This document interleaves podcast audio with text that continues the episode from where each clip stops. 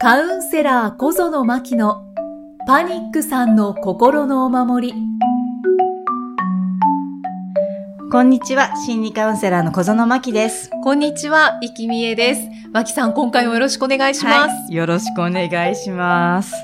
真希さん、今回はどんなお話でしょうか？はい。私は今年は帰らないんですが、はい年末になると、まあ夏も結構あの夏休みの時期もそうなんですけど、帰省するのになんかパニックだから嫌だなとかっていうご相談がね、なんか時期的なご相談が増えたりとかして、で、も、その、実家には言ってるけど、例えばパートナーとか旦那さんとかの実家には言ってなかったりとか、すると余計その間、帰省してる間は、自分らしくこうね、うんあの行動ができなくて苦しいっていう、その辛いね、思いしてる人もね、きっと多いかと思って、うん今回そんなお話を、あの、していこうかなっていうふうに思ってます。はい、もう年末ですもんね。ねえ、本当ですね。え早いね。早い ねえ。12月19日で、うん。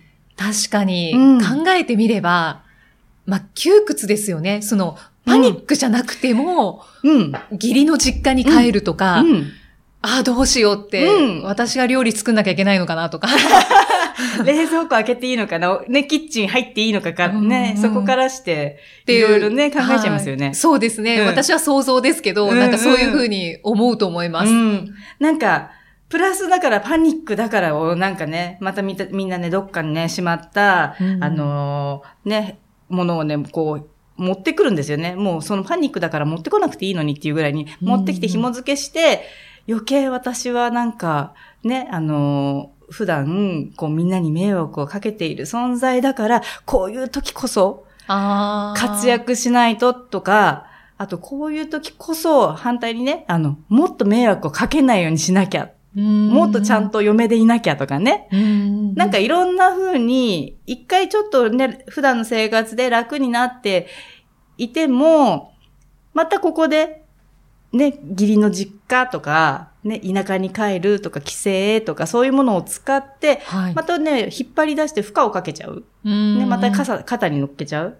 でも、それって、ある意味、あの、あ、そういうふうに乗せてるものあるんだっていう、まず気づくチャンスだし、あ、の、じゃあ、普段と違うメンバー、例えばね、義理のご両親がいたりとか、はいはい。親戚の人たちがいたり、要は自分の価値観の外側の人たちが、たくさん、こう、集うような場所で、ある意味自分を自分らしく、こう、どうやったら表現できるかな、どうやったら自分らしく楽に、なんていうのかな、過ごせるかなっていうのを試せるチャンスっていうふうにね、思いながら、ぜひね、帰ってもらえればなって。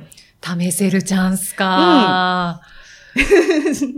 なかなか難しそうですけどいね。や簡単です。あ、本当ですか？簡単ね簡単です。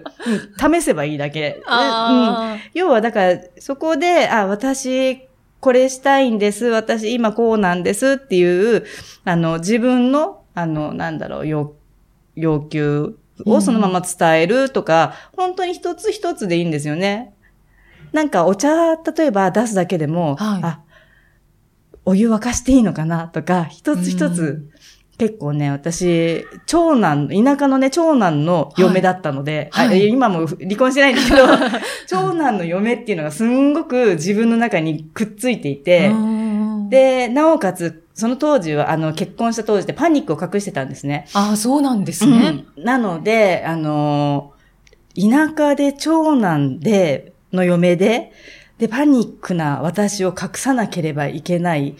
もっとしっかりしなきゃみたいな感じで、一つお茶を沸かすのに、うんすごいね、計画立てるんですよ。あどこでどういうふうに振る舞ったらいいんだろう？どこでどういうふうにふね、あの、入っていったら、はいみんなの中に輪、ね、輪の中に入っていったら、あの、皆さんのお邪魔にならないんだろうみたいに、にお茶一つ沸かすだけですよ。はい。それだけで、そこまで考えて、次にじゃあ、お茶の入れ方、あ、どうしよう、うちのやつは違うのかもしれない。長男のその田舎の感じは、ってみたいにね、妄想が膨らむんで、はいどこまででもね、いろんな、あのーシチュエーションがね、描いちゃうんですよね。うん、で、そこまでの段階、私何してるかって言ったらね、まだ考えてるだけで何も動いてない。そうですね、うん想像力が豊かですもんね。そうそうそう。でもそこで、うわ、疲れたって言って、客間に入って、はい一人でもう一回、ちょっと一回、呼吸整えて休むみたいな。お茶まだ入れてないっていう。はいはい。行動に移すまでにいけてない感じを繰り返す一週間とかね。で、辛くないです？つ、辛いです。ですよね。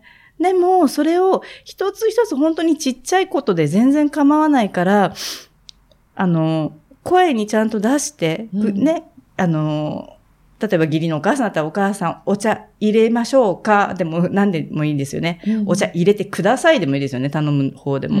何ででもいいので、一つ一つちゃんと言葉にしてこ、あの妄想の中でね、自分の中の声を自分だけで聞くだけじゃなくて、はい。それをちゃんと声に出して、言うことからで始めて、試してあげればいいんですようね。んそこから一つ一つ、あ、この人ってこう今お茶飲みたいんだなってやっと伝わるっていう。うんうん、確かに。ね、ちっちゃいことなんです。でも、ね、まさか頭の中でどういう動き、立ち回りをして、どういう入れ方をして、を妄想してるなんて、ね、みんなわからないんですよね。うんまさかそこまで考えてるとは、みたいな。うんそれで寝込んでるそなんて余計もっとわからないし。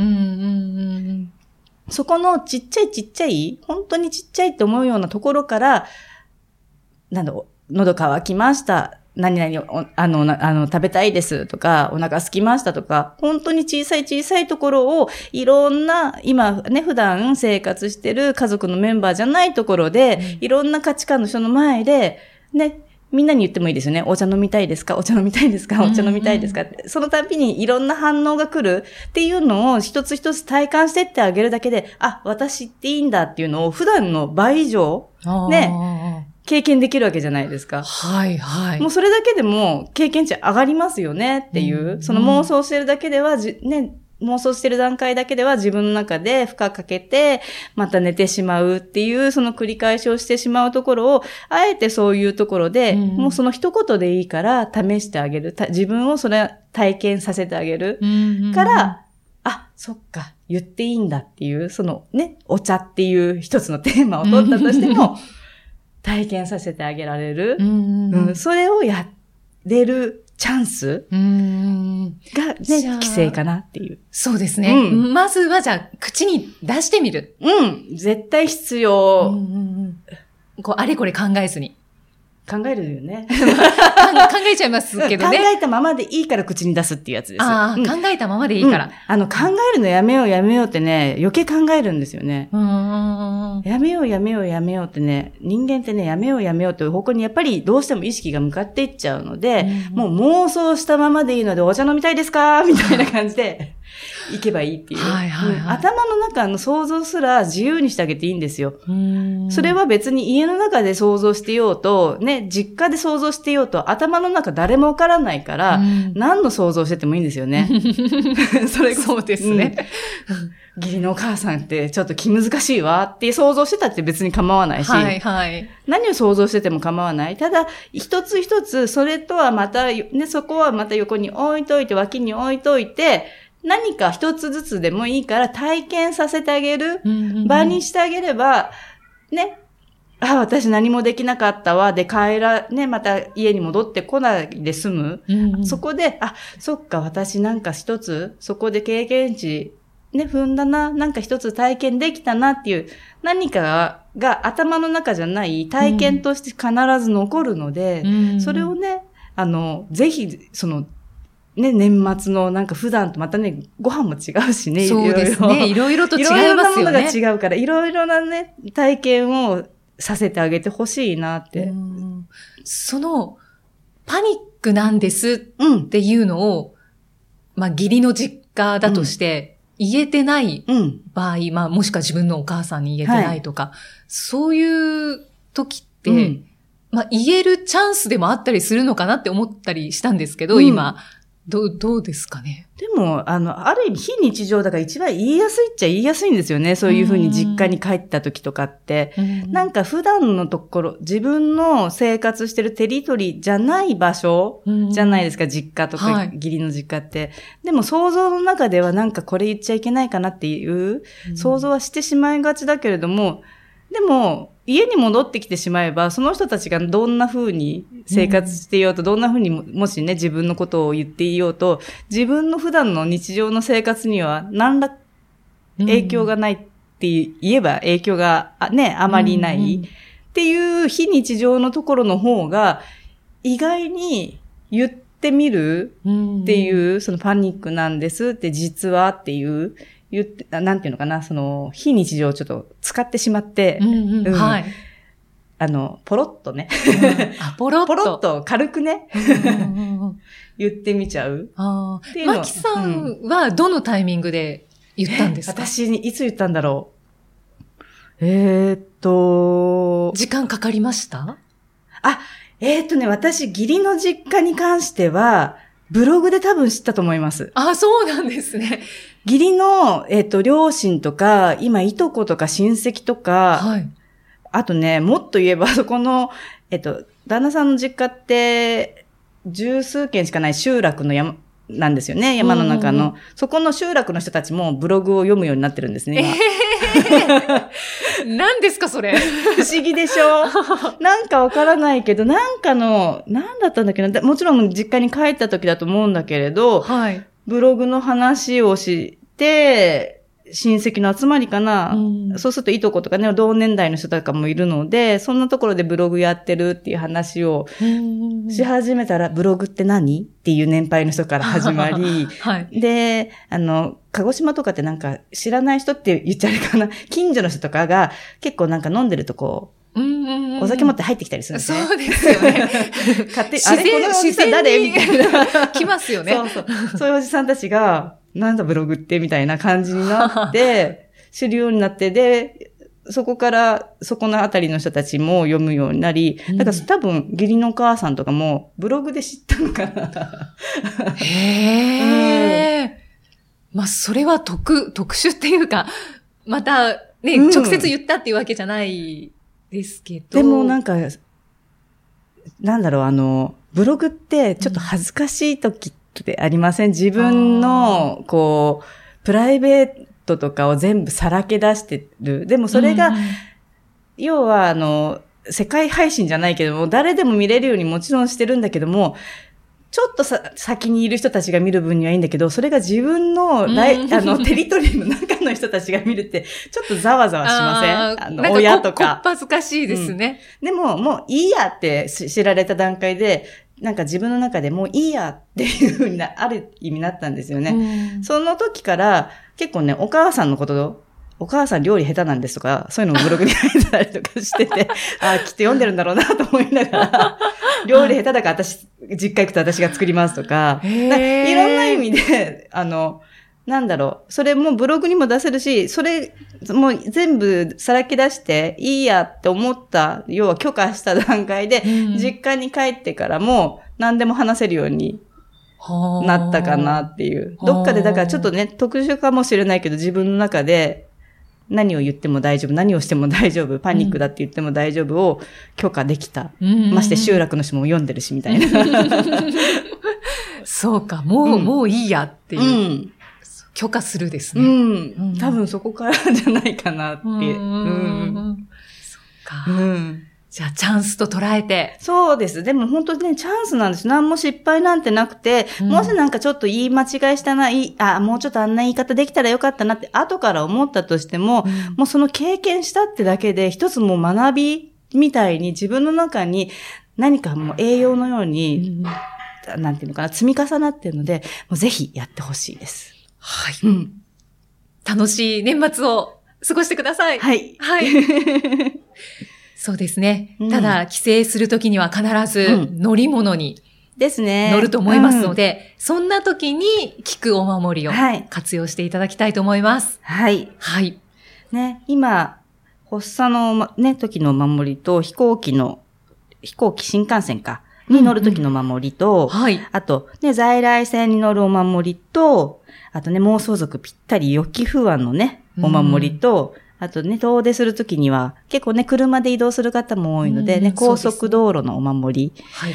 ね、これを、ね、ぜひ、お供にしはいていただけたらなって。本当にお守りにして、持って行って、ね、はい。実家で聞いてもいいですよ全ね。然いいと思います。何それって、ね。何聞いてんの？そこを皮切りにね、きっかけに、何でもねねネタにしてもらって、うん、いいので。うん。はい。そうですね。今、えっ、と、1、2、3、4、5つうん。あるので、はい。はい、活用してください。はい。それから、それから、はい。ご感想が届いていますので、ご紹介させていただきます。うーちゃんからいただきました。ありがとうございます。ありがとうございます。うーちゃんは前回、感想をご紹介ねしたんですよね。うんで、また、あの、メッセージをはい。くださったんですけど、まさか紹介していただけるなんて思ってなかったので、とても嬉しかったです。毎回自分と照らし合わせて、ポッドキャストを聞いていて、今回、危機管理能力の話が出てきて、うんこれ私やって思いました。うんうんつい最近も地震があり、その時職場にいたのですが、誰よりも早く揺れに気づき、うん冷静に対処することができました。職場のみんなは怖くて叫んだりしていましたが、私は次に何をすべきか考えて行動をとっていました。うん。いつでもかかってこいと心の中で思い、うん。皆を守ろうとしている自分に気づきました。うんこれってすごい能力だと感じたと同時に、うん自分ってすごくないかって思いました。うん。そんな自分に気づかせてくれてありがとうございました。今後も楽しみにしております。はい。ありがとうございます。ねえ、本当に。すごいですね。うん、あの、地震の時の方がね、パニックさん本当にね、冷静なの。で、日常生活何も平坦な時に、はい。ね、あ、どうしようどうしようって思うってことは、やっぱエネルギーあり余ってんのよね。ってことですよね。なんか、せ、戦士ですか？みたいな感じですよね。そうそうそうそう。まあ、旦那さんにはね、未だにね、まあ、あの、毎日がね、避難訓練だからね、地震の時にね、冷静なんだって言われるんだけど、でも、いや、絶対エネルギーがあり余ってるからって、私は思ってます。うんですから、ね、そのエネルギーを、ね、ちょっとこ、ういい方向にそうそう、シフトチェンジしてあげて、はい。ね、遊ぶ方向に。遊ぶ方向に、そうですね。楽しい方向に。うんはい。うーちゃんありがとうございあます。りがとうございました。今後もよろしくお願いします。はい、待ってます。では、はい。また次回お会いいたしましょう。心理カウンセラー小園真希でした。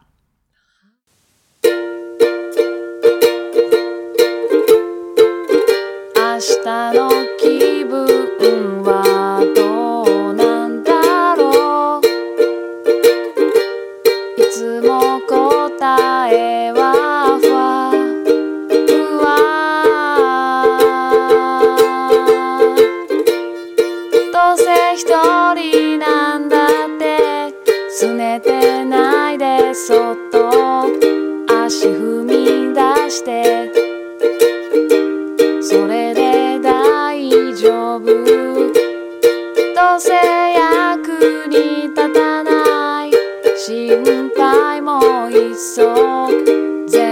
落ち込んじゃって。それ